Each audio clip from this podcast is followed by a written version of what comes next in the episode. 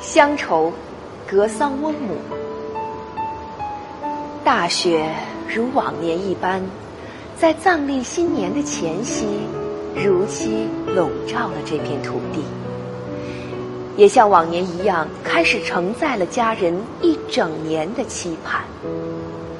远处一片的朦胧中，依稀可见山的棱棱角角。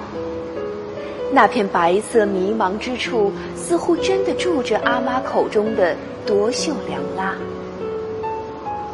院里化开的雪水顺着屋檐叮咚着流下，世界好似也正从阿旺绵绵的狗吠中醒来。阳光毫不吝啬地洒向了每一个角落，空气清亮的直至心底。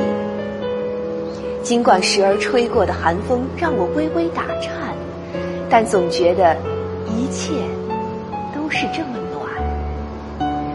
所有的枝干伸展开来，受到了这场殊胜的灌顶。